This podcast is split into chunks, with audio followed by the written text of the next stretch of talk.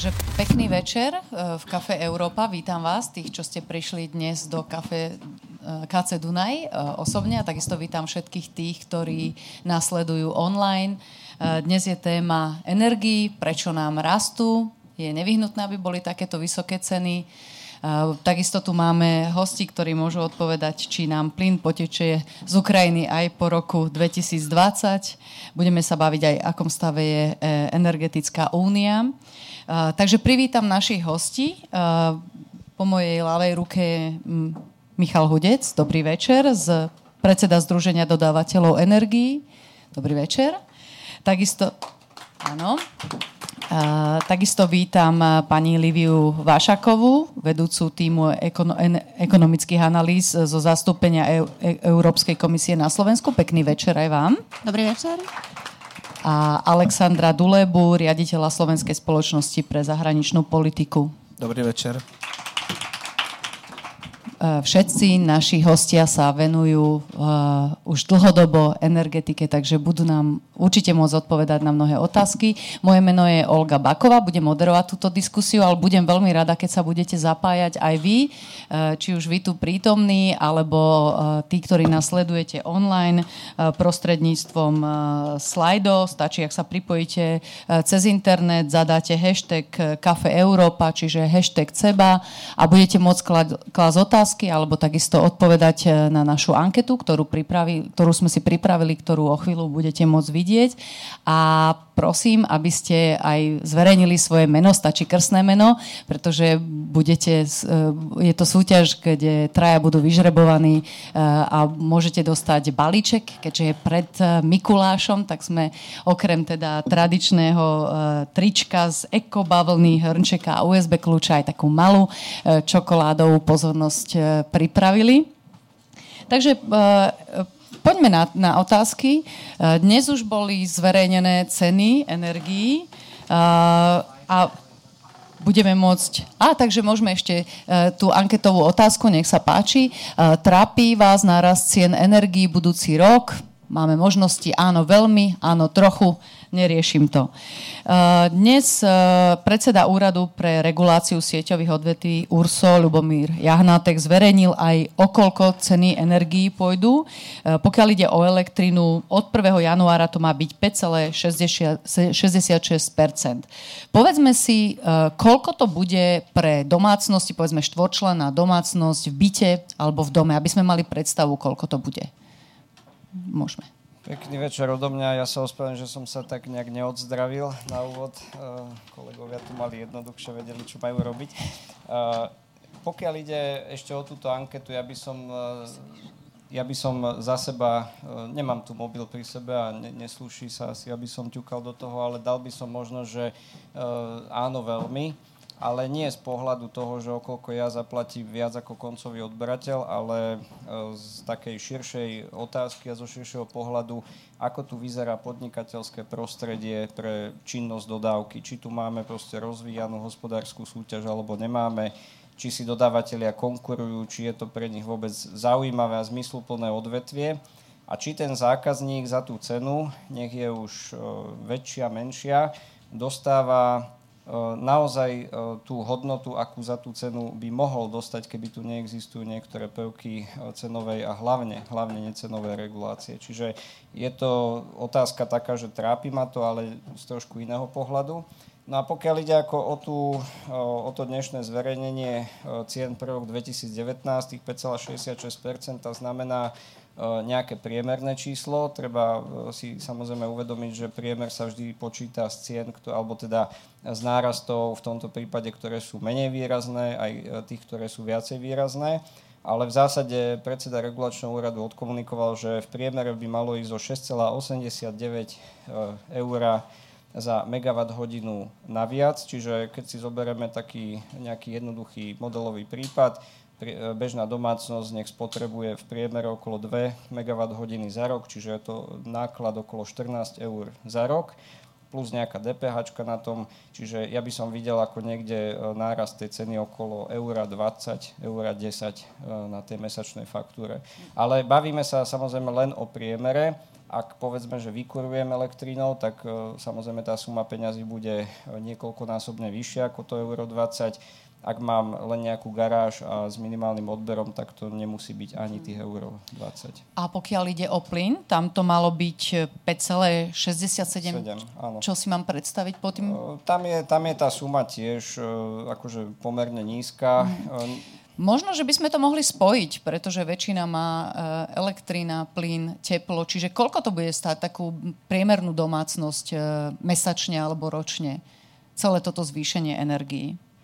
Opäť závisí, že koľko tá domácnosť odoberie, ale ak sa bavíme o takej štandardnej domácnosti v elektrine, to znamená osemdesiat percent domácností, osemdesiat percent domácností elektrinou určite nevykuruje, čiže tam bude tá položka niekde okolo toho eura niečo navyše mesačne. Pokiaľ ide o teplo, toto som si tiež poznačil z tej tlačovky, euro osemdesiatpäť na mesiac, čiže to keď počítame, že mám nejaké cé zet té plus elektrinu na varenie, tak to mám niekde okolo tri eurá, tri päťdesiat mesačne, mm. čiže ročne pre takú štandardnú domácnosť okolo tridsaťpäť, maximálne štyridsať eur. A samozrejme, pokiaľ akože využívam napríklad aj zemný plyn na kúrenie, nemám tam zase položku teplo. Pokiaľ používam elektrínu na výrobu tepla, nemám tam tie ostatné dve položky. Čiže tam by sa to už asi malo počítať skôr individuálne, mm. než odhadovať priemery. Tak to sme dostali tie úvodné informácie. Mne sa tie ceny zdajú byť také nie až také vysoké, budem úprimná. Kde by ste sa vy zaradili, pani Vašáková? A možno ešte k tomu pridám otázku. Vlastne slovenská domácnosť dáva v porovnaní s inými krajinami viac peňazí, je to šestnásť percent. Pokiaľ viem, tak to je jedna z tých najvyšších. Prečo?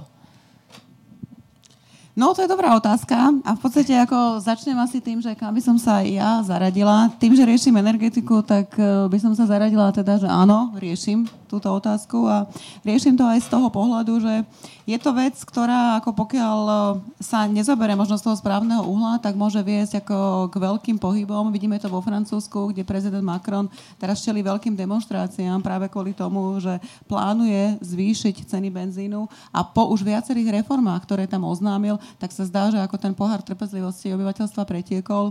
Videli sme taktiež, že v podstate v Bulharsku nastala podobná situácia, keď sa zvyšovali ceny elektriny. Takže je to určite vec, ktorú netreba podceniť. Na druhej strane treba sa aj pozrieť vlastne, že čo máme v tých cenách a čo sú veci vlastne, ktoré vieme určiť na národnej úrovni, čo sú veci, ktoré vieme určiť možno na tej európskej a čo sú veci, ktoré k nám prichádzajú ako z tej úplne veľkej svetovej úrovne. Keď hovoríme o cenách, tak napríklad taká, taká globálna komodita, s ktorou sa obchoduje, tak je ropa, kde cena sa naozaj určuje na svetových trhoch, kde Slovensko má nulový vplyv na to, akým spôsobom vlastne táto cena sa bude vyvíjať. Čo sa týka plynu alebo uhlia, tak tie, tak tie ceny sú tiež de facto globálne, aj keby som povedala, že troška menej globálne ako tá ropa, že sa skôr určujú na tých regionálnych trhoch, napríklad ako Európa má vyššie ceny plynu ako Spojené štáty, ale zase nižšie ceny ako má Ázia.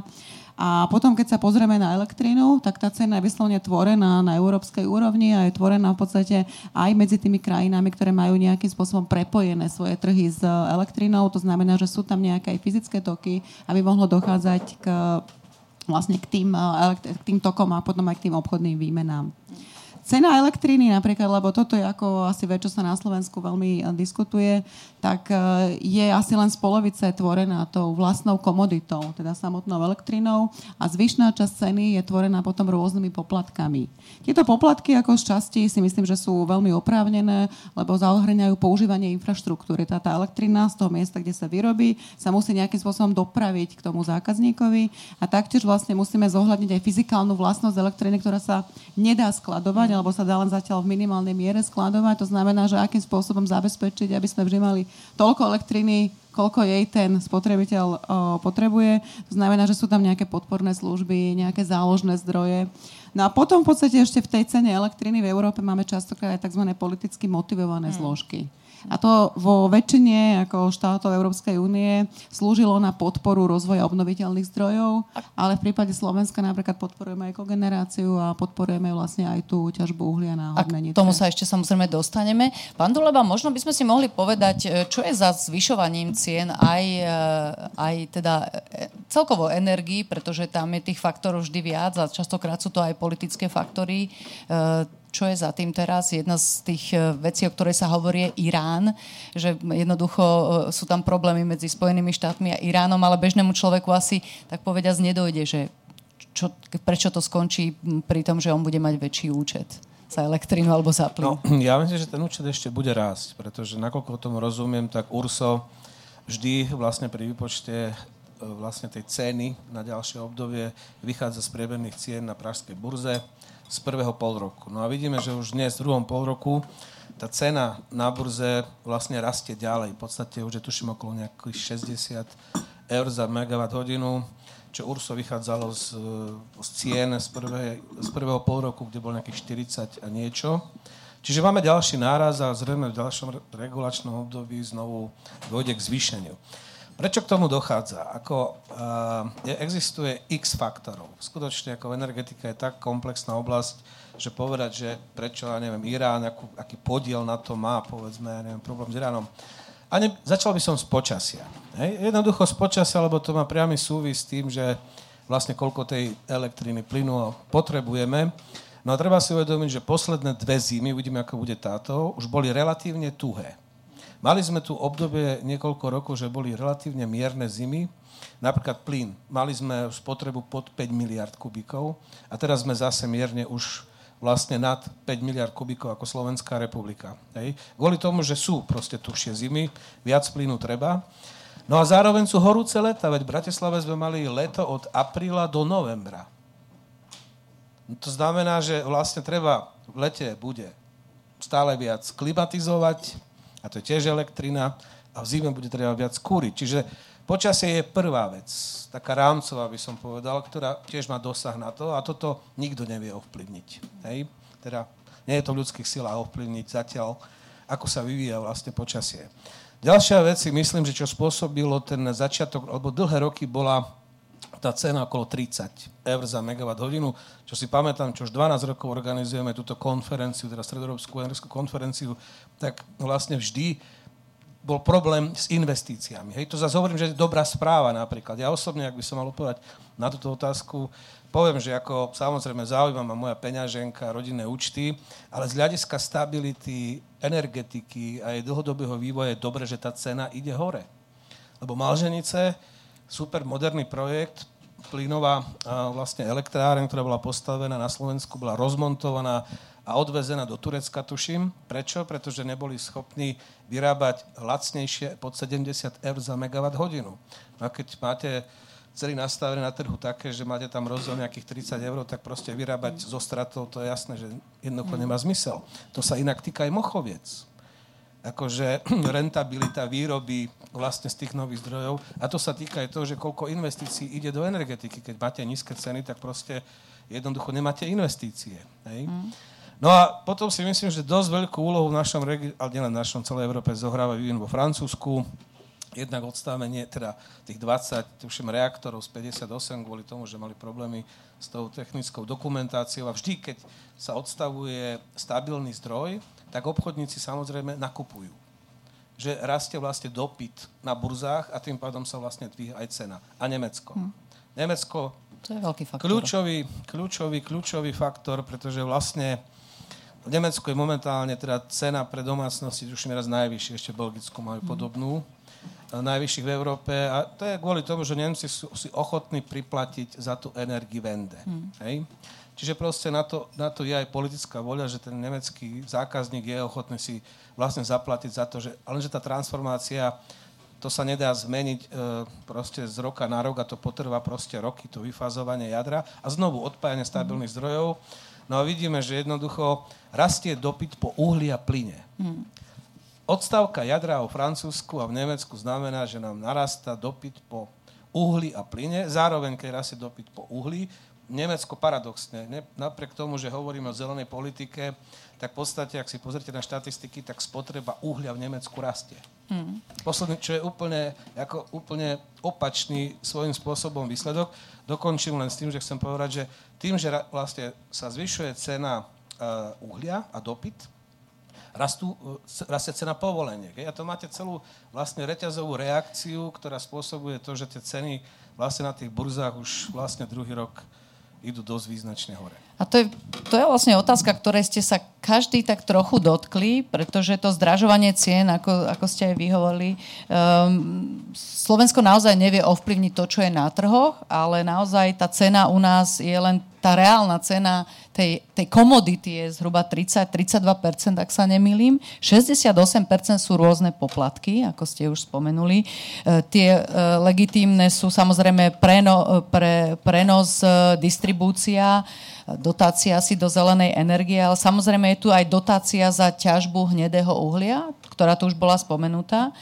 Um, poďme si toto vysvetliť, pretože bežnému človeku to nejako nedáva logiku. Na jednej strane dotujeme ťažbu hnedého uhlia, ktoré je nekvalitné, zasviníme si tým životné prostredie a ešte, ako povedal pán Duleba, tie emisné povolenky sa zdražili štvornásobne a práve aj preto sa zrejme toto zdražilo všetko.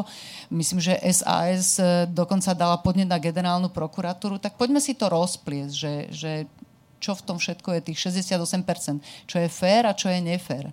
A hlavne by som sa spýt, hlavne ma zaujíma tá ťažba toho hnedého uhlia. Že, či sa to dá vôbec vysvetliť, či to má logiku. Lívia, chceš to vysvetliť? Chceš tú štruktúru ceny, alebo to uhlie? To hnedé uhlie.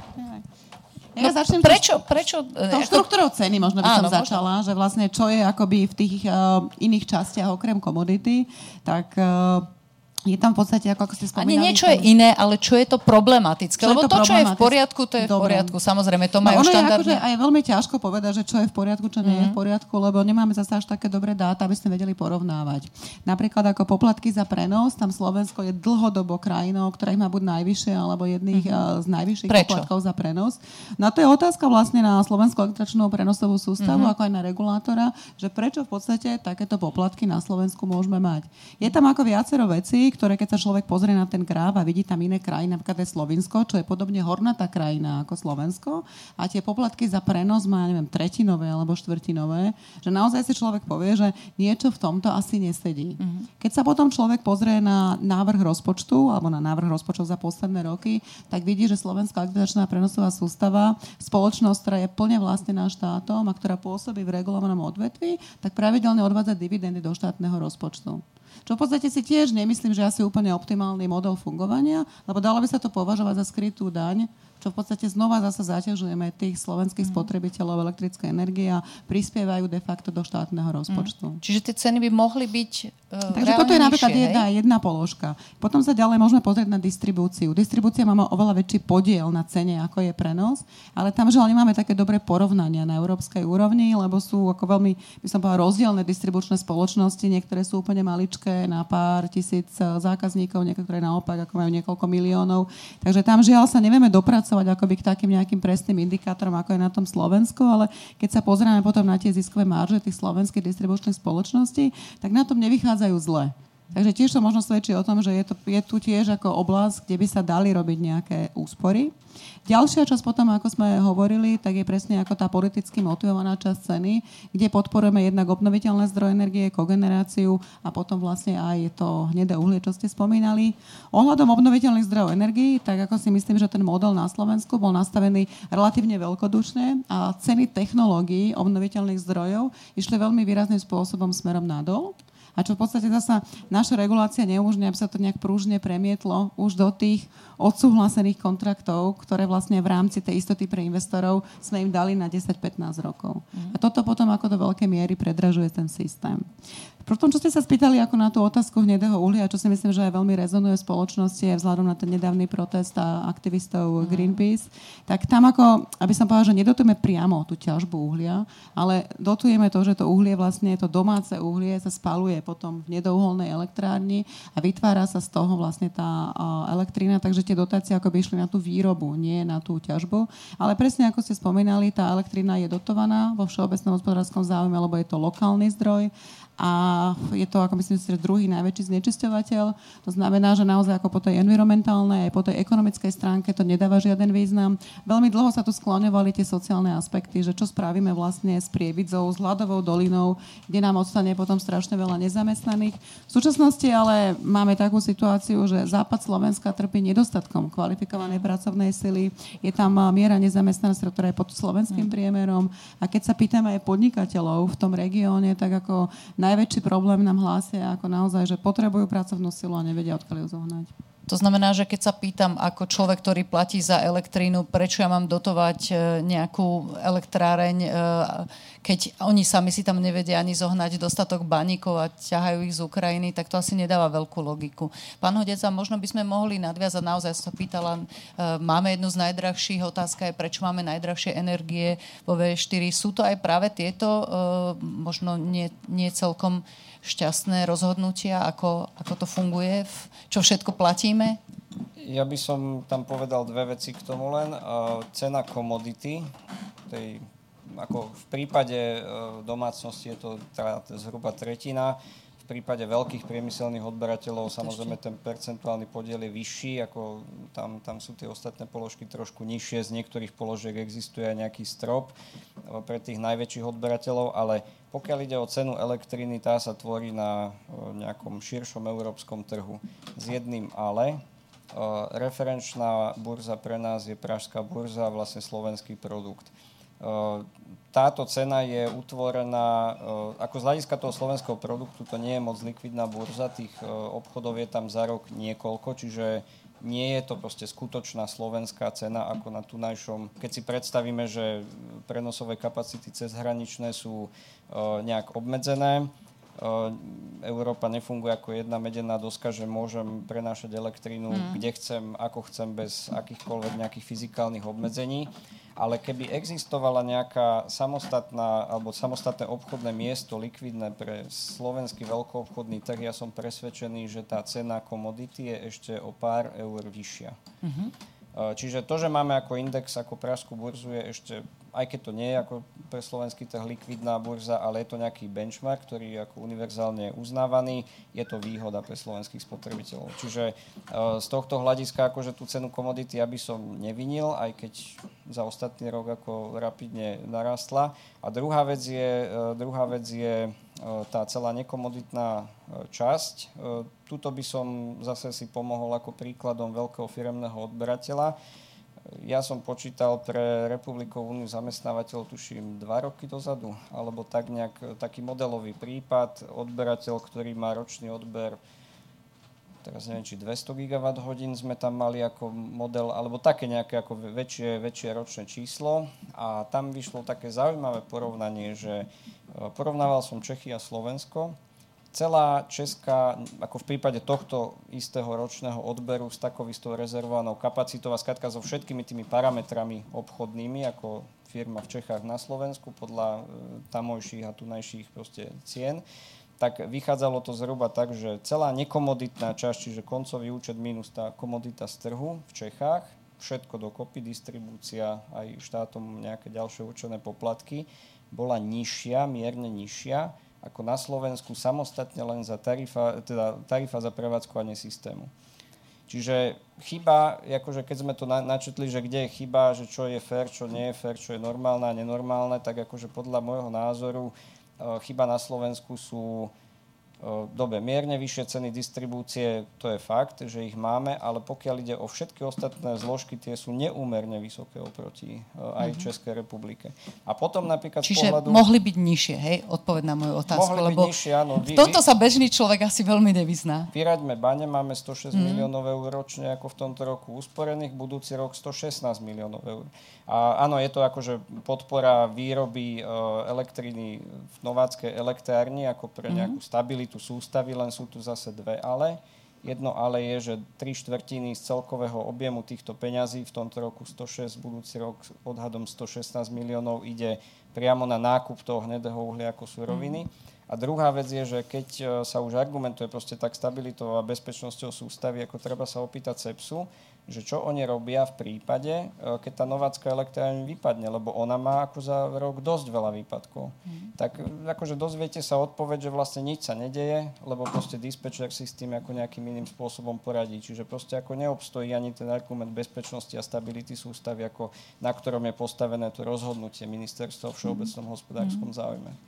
Ja by som ešte možno poslednú otázku k uhliu, aby sme sa posunuli ďalej a takisto aj k otázkam, ktoré prichádzajú z publika, z internetu.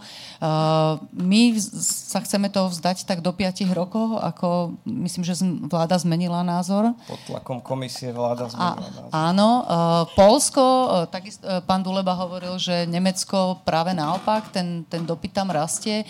Teraz je summit uh, ekologicky v Katoviciach, mekké ťažby uhlia. Tam myslím, že Poliaci sú na, na osemdesiat percent závislí pri výrobe elektriny práve z hnedého uhlia. Čiže keby bola moja otázka, pán Duleba, že tak skoro nám asi to uhlie, teda ťažba uhlia v Európe neskončí. Hej? Že na jednej strane tu síce hovoríme o e- Európe ekologickej, ale e, aj tie krajiny okolo nás sa toho vzdávajú len veľmi ťažko a nemusí ísť až o taký paradox, ako my máme v Novákoch. Ešte jednu vec, by som chcel povedať k tej štruktúre tej ceny, pretože a, tá politická časť, to je to, čo by sme mali diskutovať, to, čo by občania Slovenskej republiky mali vedieť, že za čo platíme. Hej. Keď ten Nemec vie, že má teda vysokú cenu elektriny a že si platí za energiu vende, väčšina Nemcov s tým súhlasí. Hej. Sú ochotní si za to zaplatiť. U nás ľudia pozerajú na tie účtenky a hovoria, on tak bude o euro mesačne viac, euro dvadsať, euro tridsať, ale nerozumieme, za čo platíme. A toto je problém. No a sú dve možnosti. Alebo teda presne, lebo často to vyzerá tak, že ide o nepriame zdaňovanie. Hej? Čiže jednoducho tak, alebo raz platím dane nejaké. No, nie, že to vyzerá, ono to je, nie? No, áno, ale tak štát to vlastne zdaňuje cez vlastne svetlo, hej, a, a teplo, ktoré každý potrebuje, to ako bez debaty. Čiže bavme sa o tom, alebo teda nech sa to dotuje zo štátnych zdrojov, to znamená zdanie, ktoré sa vyberú, energetika, pretože to dotovať musíte. Hej, ako proste nemáte taký, nie je to, ako jednoducho ten, nikdy neviete, aké bude počasie. Ako energetika má toľko všelijakých špecifík, že tam nemôžete mať úplne klasický, klasický trh, by som povedal, hej, aby to absolútne fungovalo iba trhovo, pretože jednoducho vy musíte garantovať, povedzme ako vláda, že ľudia budú mať svetlo a teplo. A teraz ide o to, že ako to nastavíte, aby ste to zabezpečili. Čiže nejaká forma intervencie štátu v energetike proste je. Teraz ide o tú mieru. Hej? Alebo priamo zo štátneho rozpočtu. Čo po, bolo by to podľa mňa v našich pomeroch asi čistejšie a prehľadnejšie, lebo ľudia by vedeli, že vlastne za čo platí, čo štát podporuje. A takto vlastne dochádza k druhému nejakému ďalšiemu zdaňovaniu, čo sa mi zdá, nie je asi taký najférovejší spôsob vzhľadom na našu nejakú mentalitu, by som povedal, politickú, energetickú. Hej. Vidím tu dve otázky, ktoré sa týkajú Mochoviec. To je tiež téma, o ktorej sa aj politici, aj opoziční politici e, bavia, že e, hlavne e, po predražení Mochoviec chce vláda stavať v Jaslovských Bohuniciach. Myslíte, že to vláda myslí vážne? A potom je tu, je za nárastom cien dostavba Mochoviec, tretí, štvrtý blok majú na mysli asi ten anonymný hlas a krachujúce slovenské elektrárne tam asi myslí to, že, to, to, že je tam vlastne e, banková záruka. Takže možno, možno by sme si mohli tie Mochovce vysvetliť. Pán Hudec. Uh, pokiaľ ide o Jaslovské Bohunice, tak ne- nemyslím si, že tu vznikne nová elektrárna, to je ako môj súkromný názor. Jadro je ako aj politicky citlivá téma, ako nie, nie je to tak jednoduché dneska ako takýto investičný projekt postaviť.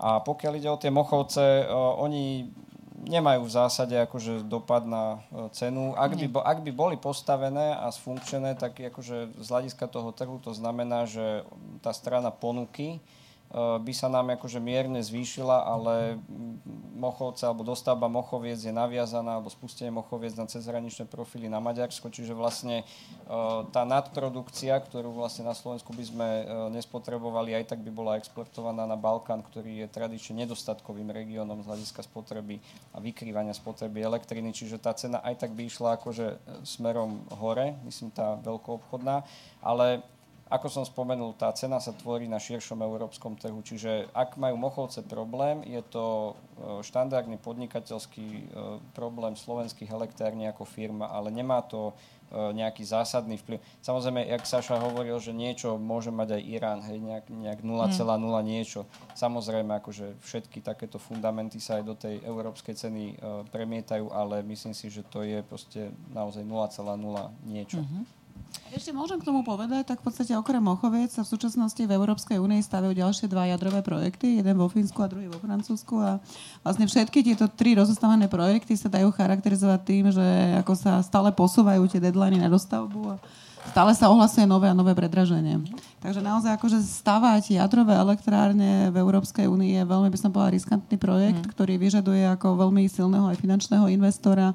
Napríklad vo Veľkej Británii ako záruku vyžadovali, že by boli stanovené nejaké pevné ceny, za ktoré by sa potom tá elektrina vykupovala. Taký podobný model sa zvažoval aj v Českej republike. Viem, že keď bola ako tá diskusia ohľadom Jaslovských Bohníc, tak vlastne tiež ten investor povedal, že bude požadovať ako nejaké pevné výkupné ceny, čo zasa potom vytvára riziko, že keď tie ceny na trhu budú nízke a my sa zaviažeme, že budeme platiť tie vysoké výkupné ceny, tak zase to bude ten slovenský spotrebiteľ, ktorý na to bude doplácať. Ja, ja len stručne, že môžete sa pripraviť, ak by ste mali otázku, tak si môžeme pripraviť možno mikrofón a medzi tým nám pán Duleba ja dodá. Ja len jedno k tomu chcem povedať, že momentálne najlacnejšiu elektrinu, ktorú máme na Slovensku, tá sa vyrába v starých jadrových blokoch. To je dokonca lacnejšie, tuším o euro alebo dve eurá, dokonca ako elektrina, ktorá sa robí teda z vody, hej, vo vodných elektrárniach.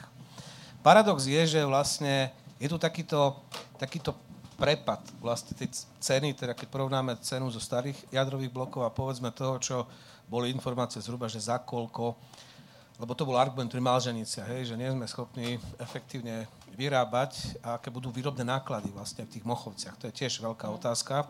Ale preto som na začiatku povedal, že to, že sa nám mierne tie ceny dvíhajú, tak jednak zatraktívne to investičné prostredie a rieši to presne aj tie dlhodobé investície, pretože uh, ten rast tej ceny v podstate ozdôvodní to, že jednoducho tu bude efektívne vyrábať aj z, povedzme, z nových zdrojov. Ja pevne verím, že teda sa to podarí dokončiť a že to, ako to bolo sľúbené, že už budúci rok to začne, uvidíme.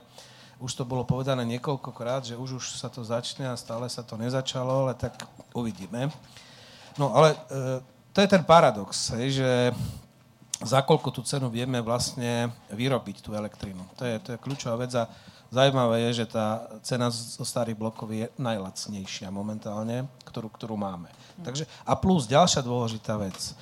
osemdesiatdva percent elektriny na Slovensku sa vyrába bez emisií kvôli tomu, že máme jadro. Čiže aj keď sa bavíme o ďalších veciach, napríklad ako naplniť ciele, ktoré sme sa zaviazali v Parížskej vlastne klimatickej dohode, ako sa pripravujú teraz tie integrované plány energetické, klimatické, tak podľa mňa Slovensko, ak bude schopné tie ciele naplniť, tak to bude vďaka tej jadrovej, jadrovej energetike. Hej. Bohužiaľ, ja nevidím možnosť nahradiť takéto množstvo vlastne elektriny, povedzme, to by muselo byť tak prudký náraz obnoviteľných zdrojov, je to nepredstaviteľné. Tom, Takže... Tomu sa ešte dostaneme. Um, je nejaká otázka z publika? Vidím, že sa tam niekto hlási, nech sa páči. Dostanete, nech sa páči, uh, rozprávajte do tej kocky. Ďakujem, ja sa volám Pálnik, dal som otázku písomne, ale ja ju rád aj bližšie okomentujem, aj do určitej miery nesúhlasím s predrečníkmi. Slovenské elektrárne v súčasnosti majú svoje kapacity využité tak na päťdesiat percent a pohybujú sa v tých výrobných cenách niekde tridsať, tridsaťpäť, nech štyridsať tých cien za megawatt hodinu. Teraz sa dokončuje tretí a štvrtý blok Mochoviec. To, pán Duleba, nie je nejaký nový blok, ten sa začal stávať za komunizmu, čiže teraz dokončujeme nejaký komunistický tridsaťročný energetický blok jadrový. Neviem, či to je ten lacný, či ten drahý, ale je to, je to naozaj starý, stará technológia, tridsať rokov z komunizmu. Prvý a druhý blok Mochoviec bol dokončený pred desiatimi rokmi, zhruba pätnástimi, nebol predražený a beží a funguje. Ten tretí a štvrtý blok, to dokončenie, dokončenie, nie cena, za akú to bolo postavené, dokončenie stojí teraz päť celá štyri miliardy. Spolu s tým, čo bolo pred dokončením, to je neviem koľko, ale je to dosť. Každopádne tá predstava bola, že, že, z tých, že reinvestujeme zisky elektrárny slovenských a máme dokončené Mochovce. Tak to bolo postavené. Zisky slovenských elektrárny sú tak sto miliónov ročne, čo za desať rokov je ledva miliarda, čo je menej ako päť. To je dosť jednoduchý výpočet. Úroky za tie zvyšné tri až štyri miliardy sú tak ďalšia miliarda, ktorá tam naskočila. Čiže nám vychádza, že keď si spočítam náklady na tretí a štvrtý blok, tak tie výrobné náklady len z titulu dostavby sú tak dvojnásobok trhových cien. K tomu treba pripočítať vyťaženosť, opravy, no. náklady na jadrové palivo, a, a na chod, teda? na, na likvidáciu jadrového paliva. Moja otázka je, že kto zaplatí tú predraženú, nepredajnú elektrinu z Mochoviec a či vôbec je ich treba spustiť, lebo po tridsiatich rokoch neviem, či tá elektrárna je bezpečná. Každopádne, pravdepodobne ide o privatizáciu bez privatizácie, lebo zrejme tie úvery budú uplatnené ako, ako záložné právo na majetok slovenských elektrární. Neviem, či je to otázka na nás, ale či je potrebné tretí, štvrtý blok, to by sme možno spáli. Ja len zopakujem to, čo som povedal. Podľa mňa tá nadprodukcia pôjde na export, že z hľadiska potrieby akože slovensk, slovenského trhu ako taká, akože tam nejaká potreba nie je. Pokiaľ ide o to, že kto to bude predávať a či sa to oplatí, je to podnikateľské riziko a rozhodnutie firmy.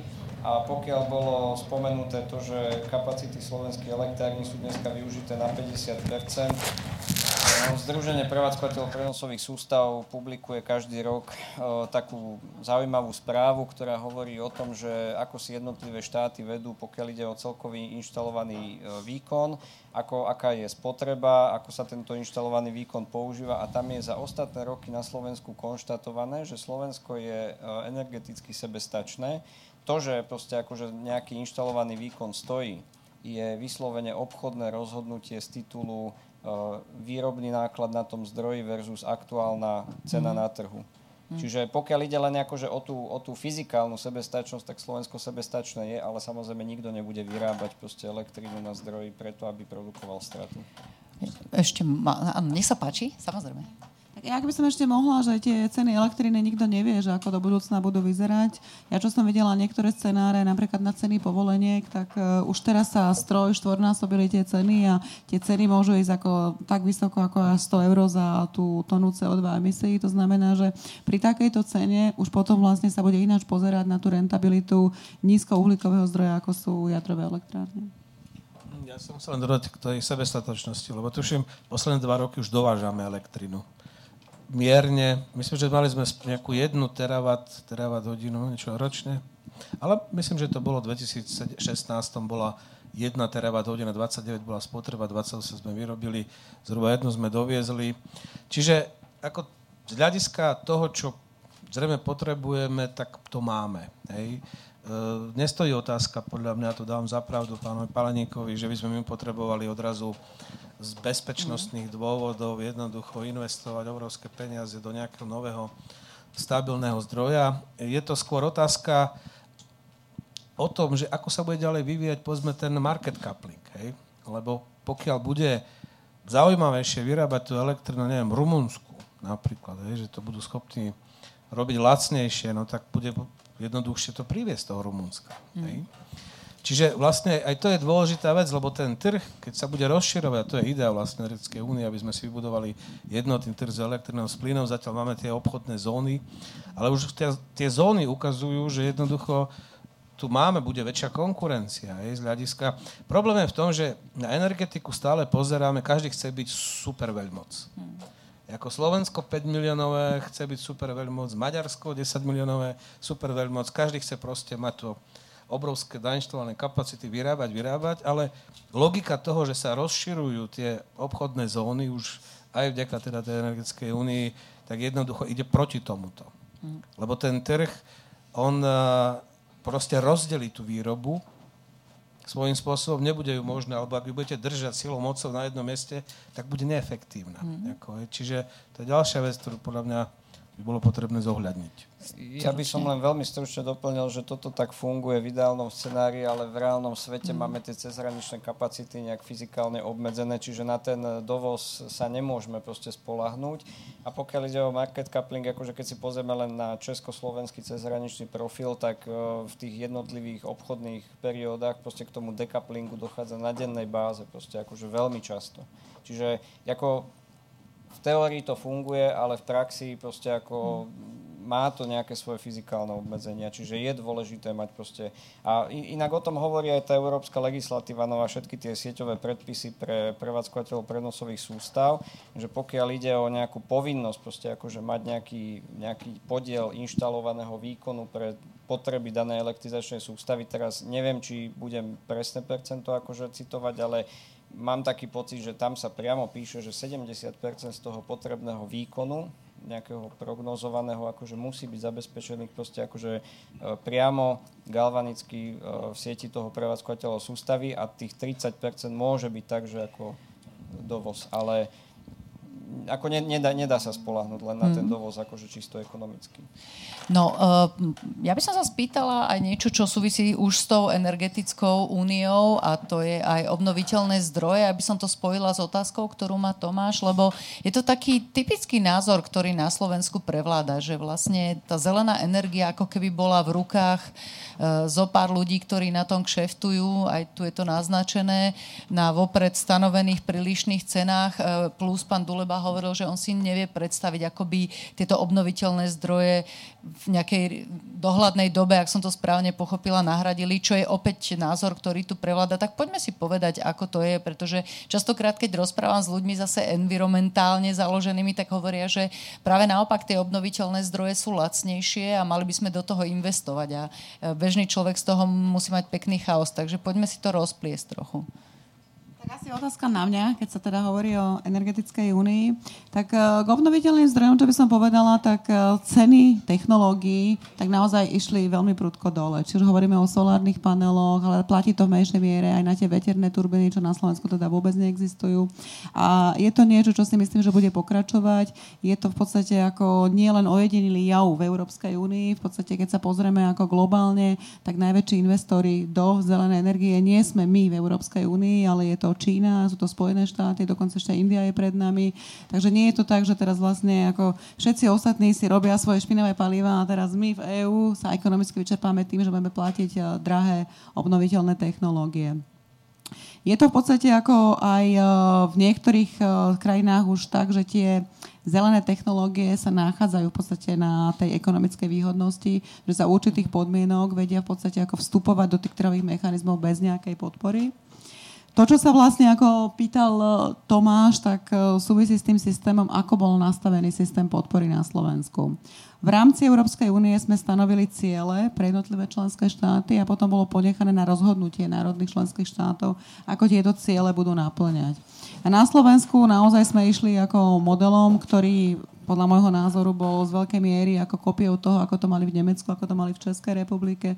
S tým, že my sme to zavádzali neskôr, keď už boli zrejmé v podstate ako tie dopady, že v Nemecku ako tie technológie, potom tie ceny išli dole a sa to nedalo tam uh, zaradiť. A mali sme tam potom ešte niektoré slovenské špecifika, že tá aukcia trvala veľmi krátko, tak naozaj vlastne ako niektoré uh, tie rozhodnutia a tie alokované v podstate ako kapacity sa môžu zdať, že to išlo ako na vopred známe adresy. Do budúcna, keď ako spomínali ste aj Katovice, tak je naozaj vlastne akože snaha ísť cestou tej veľkej dekarbonizácie a to potom bude znamenať, že veľká časť našej energetiky bude musieť ísť na nízkouhlíkové zdroje.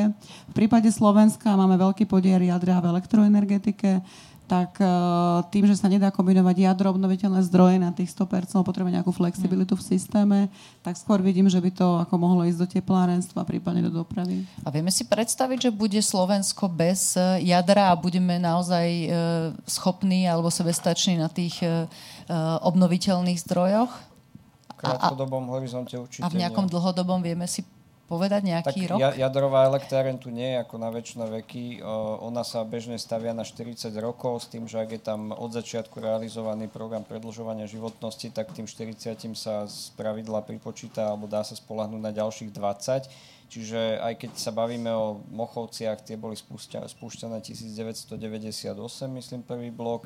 Odtedy máme dvadsať rokov, čiže ak sa bavíme o horizonte akože plus štyridsať rokov, plus päťdesiat rokov, tak si to mm. budeme musieť predstaviť. Mm. A nie len predstaviť, ale aj vyriešiť. Ale proste ako v súčasnej situácii tie elektrárne sú mm. v prevádzke, produkujú proste za ceny, aké produkujú, je to výhodné. Čiže ak by som tam dodala len v akých zdrojoch, jadro, obnoviteľné zdroje, teda získavania elektriny, vidíte potenciál do budúcnosti, okrem teda tých spomínaných?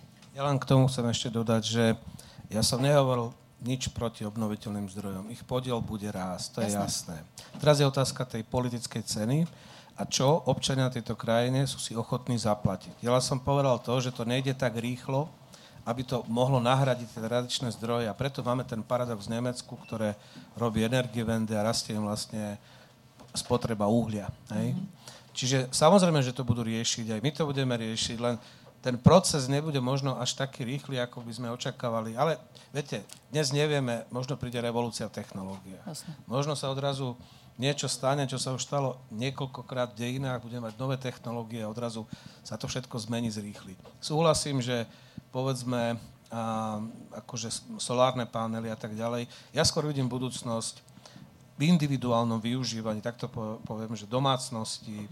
Čo sa týka uh, vlastne takýchto uh, zdrojov, nevidím tu nejaké veľké solárne elektrárne alebo, ja neviem, elektrárne na vietor na Slovensku, ktoré budú nahradzať uhoľné alebo nejaké iné elektrárne. Skôr si myslím, že, a čo je ešte zaujímavá vec, že od krízy vlastne už asi desať rokov sme svedkami toho, že spotreba energie stagnuje.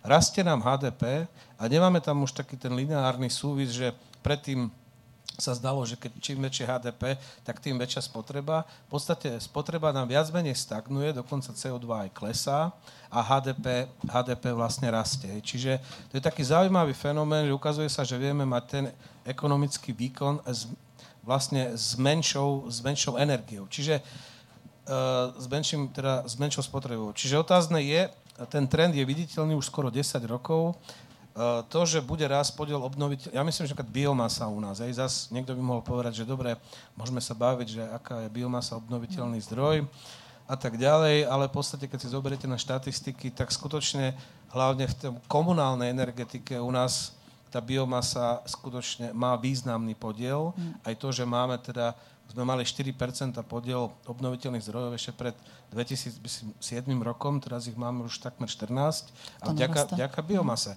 Ale to vždy závisí od konkrétnych podmienok konkrétneho mesta, hej? Mm. Alebo obce, či to vedia, či proste je na to priestor, aby sa to mm. využívalo. Takže hovorím, toto bude pokračovať, len ten proces, pokiaľ nebude k nejakej zásadnej technologickej zmene, nebude až taký rýchly. Dobre, máme tu ešte, vidím, že sa hlási pán z publika. Nech sa páči. Ak môžete, predstavte sa. Aby vás bolo počuť a hovorte do mikrofónu. Do kocky. Nech sa Dobrý páči. Podvečer, ja sa volám Karol, mám už svoj vek aj svoje informácie, tak rád by som tu povedal jednu otázku.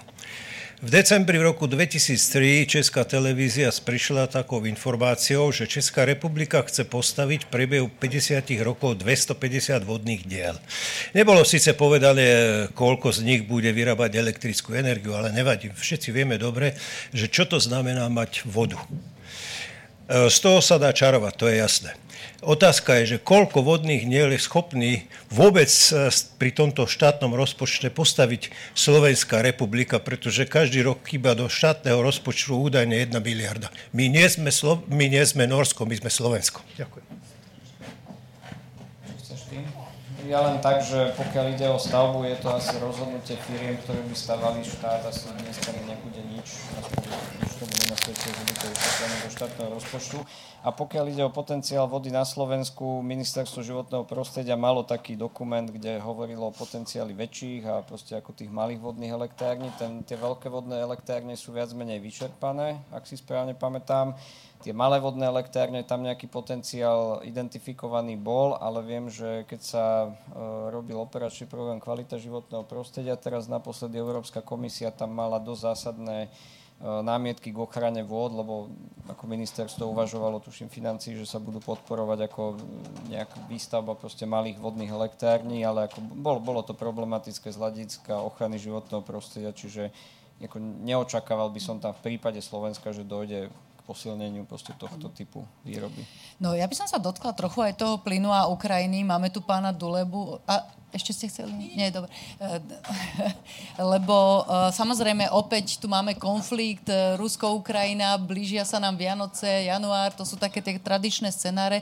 Predpokladám, že tak ako bolo povedané, nehrozí nám žiaden problém, ale ja by som sa iné spýtala. Lebo Rusi niekoľkokrát hovorili, že po dvetisícdvadsať tú rúru cez Ukrajinu nejakým spôsobom by obmedzili. Teraz boli, teda potom boli informácie ministra pre energetiku Nová, ktorý vyhlásil, že zvážia tie dodávky aj po roku dvetisícdvadsať. To je niečo, čo Slovensko výrazne zaujíma, pretože my sme tranzitná krajina, nechceme prísť samozrejme o peniaze za tranzit, takže stručne, čo ako vidíte teda budúcnosť tejto, tej, tohto transportu a možno čo z Nord Stream dva, v akej je fáze teraz, pretože napriek nezhodám Ruska a Ukrajiny, minister, teda pani Merkelová hovorí, že Nord Stream dva bude pokračovať?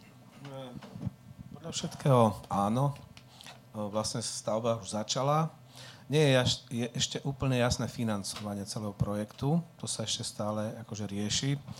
Pretože aj tí európski investori majú, samozrejme, je tam otázka amerických sankcií, pretože jednoducho tie sankcie, ktoré minulý rok v lete kongres prijal, tak doslova tam uvedené, že jednoducho firmy, ktoré budú podporovať ako výstavbu ako plynovodov, ropovodov z Ruska, tak môžu podliehať sankciám na území Spojených štátov amerických. Takže je to, to konzorcium de jure nevzniklo, bolo ohlásené ako Gazprom plus tie, tie európske firmy, čiže ono neexistuje, hľadajú sa iné schémy nejaké, ale podľa všetkého to zrealizované bude, pretože v podstate na to už neexistujú, si myslím, ter, v momentálnom štádiu nejaké právne nástroje, ktoré by tomu zabránili. To bude politické rozhodnutie. Jediné, čo tomu môže zabrániť, je politické rozhodnutie.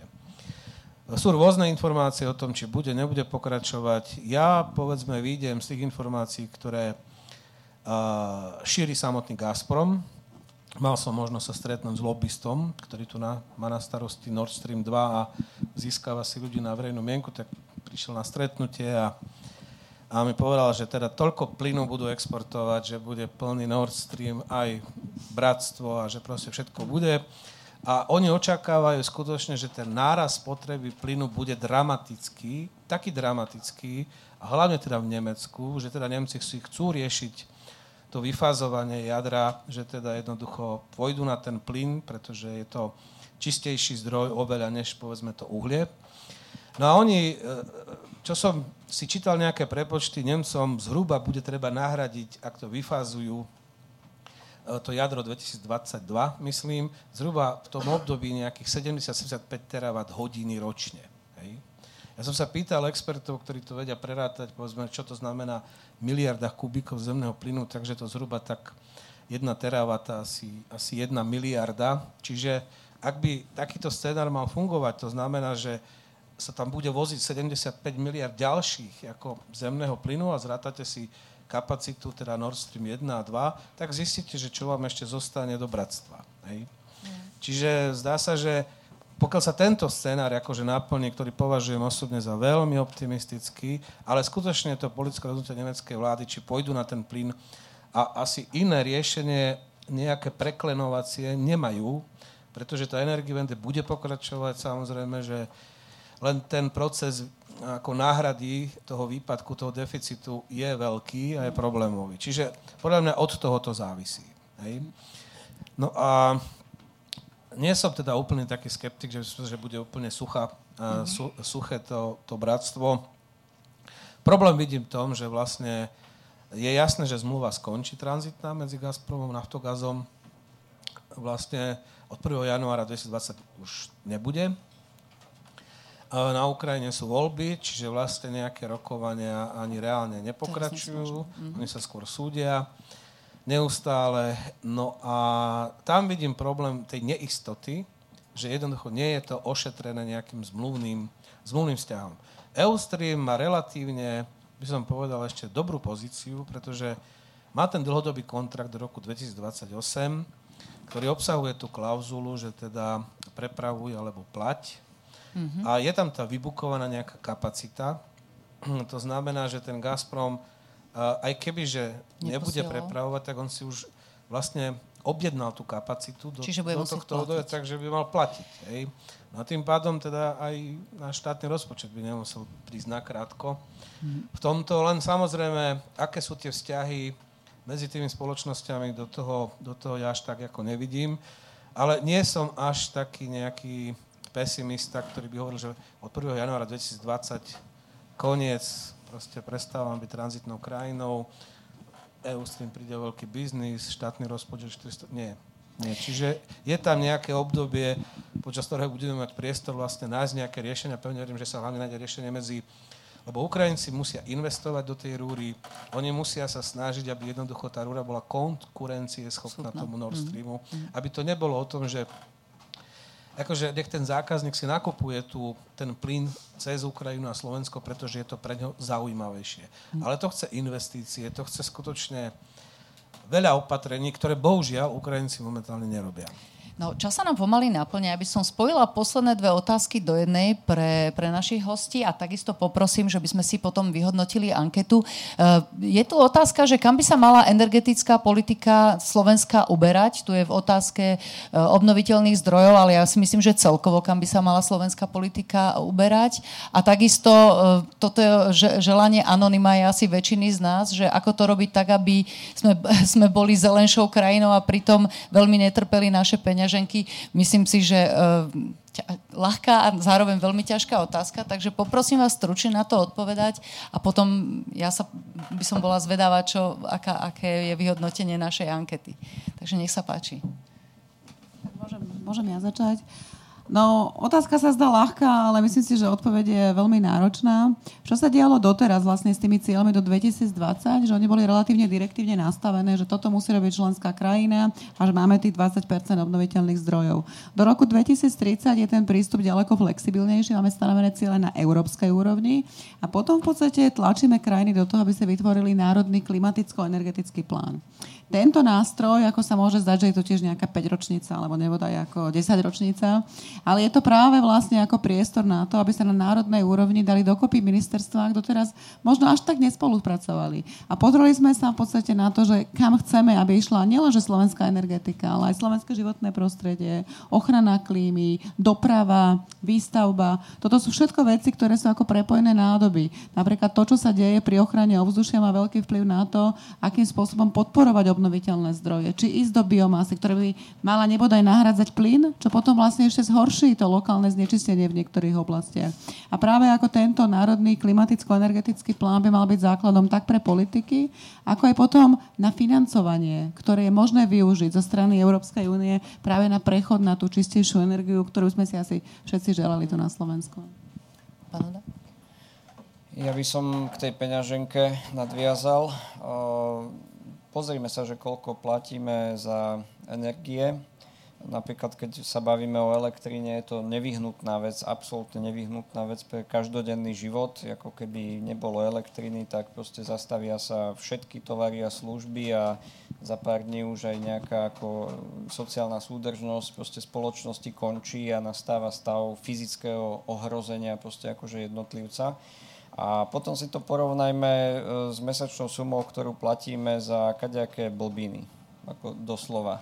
A teraz, keď sa niekto pýta, že proste akože čo to znamená pre moju peňaženku, tam euro desať navyše mesačne, alebo možno, že tridsať eur, štyridsať eur, akože v, v tomto, v absolútnom účte za elektrínu a potom si to porovnám, že za telekomunikačného operátora proste so všetkými službami, ktoré ten človek nepotrebuje, proste ani k prežitiu platí o niečo viac ako za tú elektrínu, tak asi otázka není postavená dobre, že z hľadiska priorít, že proste nákup elektriny nemá bolieť, ale proste za ostatné veci sme naučení proste akože platiť a absolútne nikto sa nad tým nezamyslí, či ich reálne potrebuje. Čiže to je skôr taká rečnícka otázka na zamyslenie. Pán Duleba, možno posledná veta? Ja by som povedal tak, že v podstate čistú energiu chceme, je to zdravšie, je to lepšie, ale je to hodnota, za ktorú si budeme musieť priplatiť. Hej, tam jednoducho iné riešenia nejaké neexistujú. Ide o to, že ako, akým spôsobom by sme si za to mali platiť. Ale je dôležité, aby ľudia vedeli, že za čo platia. Hej. U nás stále v tej elektrine a plyne stále ešte nemáme jasno v tom, že za čom platíme. A neuvedomujeme si tú hodnotu, že svietime, že je teplo. Hej. To sú kľúčové veci, ktoré človek potrebuje pre život. Oveľa dôležitejšie než hocičo iné. A stále si toto berieme ako samozrejmosť, akože proste toto musí byť, ale jednoducho absolútne ignorujeme hodnotu toho. Čiže toto mi chýba trošku na Slovensku, aby ľudia vedeli, dobre, zaplaťme si za to, lebo to má cenu. No, má to cenu. päťdesiat predčasných úmrtí, päťsto vážnych ochorení ročne, možno niektorí by pridali ešte väčšie čísla. E, tak poďme si vyhodnotiť, takže ľudí to trápi, áno, trochu, sedemdesiatjeden percent, neriešim to dvadsaťjeden percent, áno, veľmi sedem percent. Takže nie je to zrejme taká vážna téma, alebo téma je to vážna, ale uh, to znamená, že možno to, čo pán Duleba povedal, že mali by sme si priplatiť, možno naozaj ľudia sú pripravení si priplatiť a ísť možno do tej ekológie. V každom prípade ďakujem veľmi pekne našim hosťom, ktorí s nami dneska tu boli a diskutovali o cene, cene energií. Uh, ďakujem pekne pánovi Hudecovi z Združenia dodávateľov energií. Ďakujem, dovidenia. Ďakujem... Uh, Ďakujem pekne. Pani Lívii Vašakovej, vedúcej týmu ekonomických analýz zo zastúpenia Sloven- Európskej komisie na Slovensku. Ďakujem. A takisto pánovi Alexandrovi Dulebovi zo Slovenskej spoločnosti pre zahraničnú politiku. Ďakujem pekne. No, poďakovanie patrí aj hlavnému organizátorovi, zastúpeniu Európskej komisie na Slovensku, takisto es ef pé á, Slovenskej spoločnosti pre zahraničnú politiku, našim mediálnym partnerom Euraktiv, SME a Rádio ef em. Poďakovanie samozrejme patrí aj vám všetkým, ktorí ste boli tu prítomní v KCčku, ktorí nás sledovali online. No a vyhlásime si aj uh, víťazov, uh, tí, ktorí sa zúčastnili. Uh, Tí, čo ste tu, ktorých mená budú vyhlásené, mali by sa čoskoro objaviť na, na obrazovke. Poprosím tí, čo ste tu, aby ste po, po diskusii prišli po svoje ceny. A tí, čo ste na Facebooku, alebo teda, ktorí nás online sledujete, tak môžete, môžeme vám posto- poslať cenu poštou. Stačí, ak sa prihlásite cez Facebook alebo, alebo cez kontaktný for- formulár. A, a to je asi všetko. Aha, Sú, takže našu výhru získavajú Jano zo Slidov, William a Karol z Publika, takže nech sa páči pre naše ceny. Ešte raz ďakujem, pekný večer, predmikulášsky želá Olga Baková.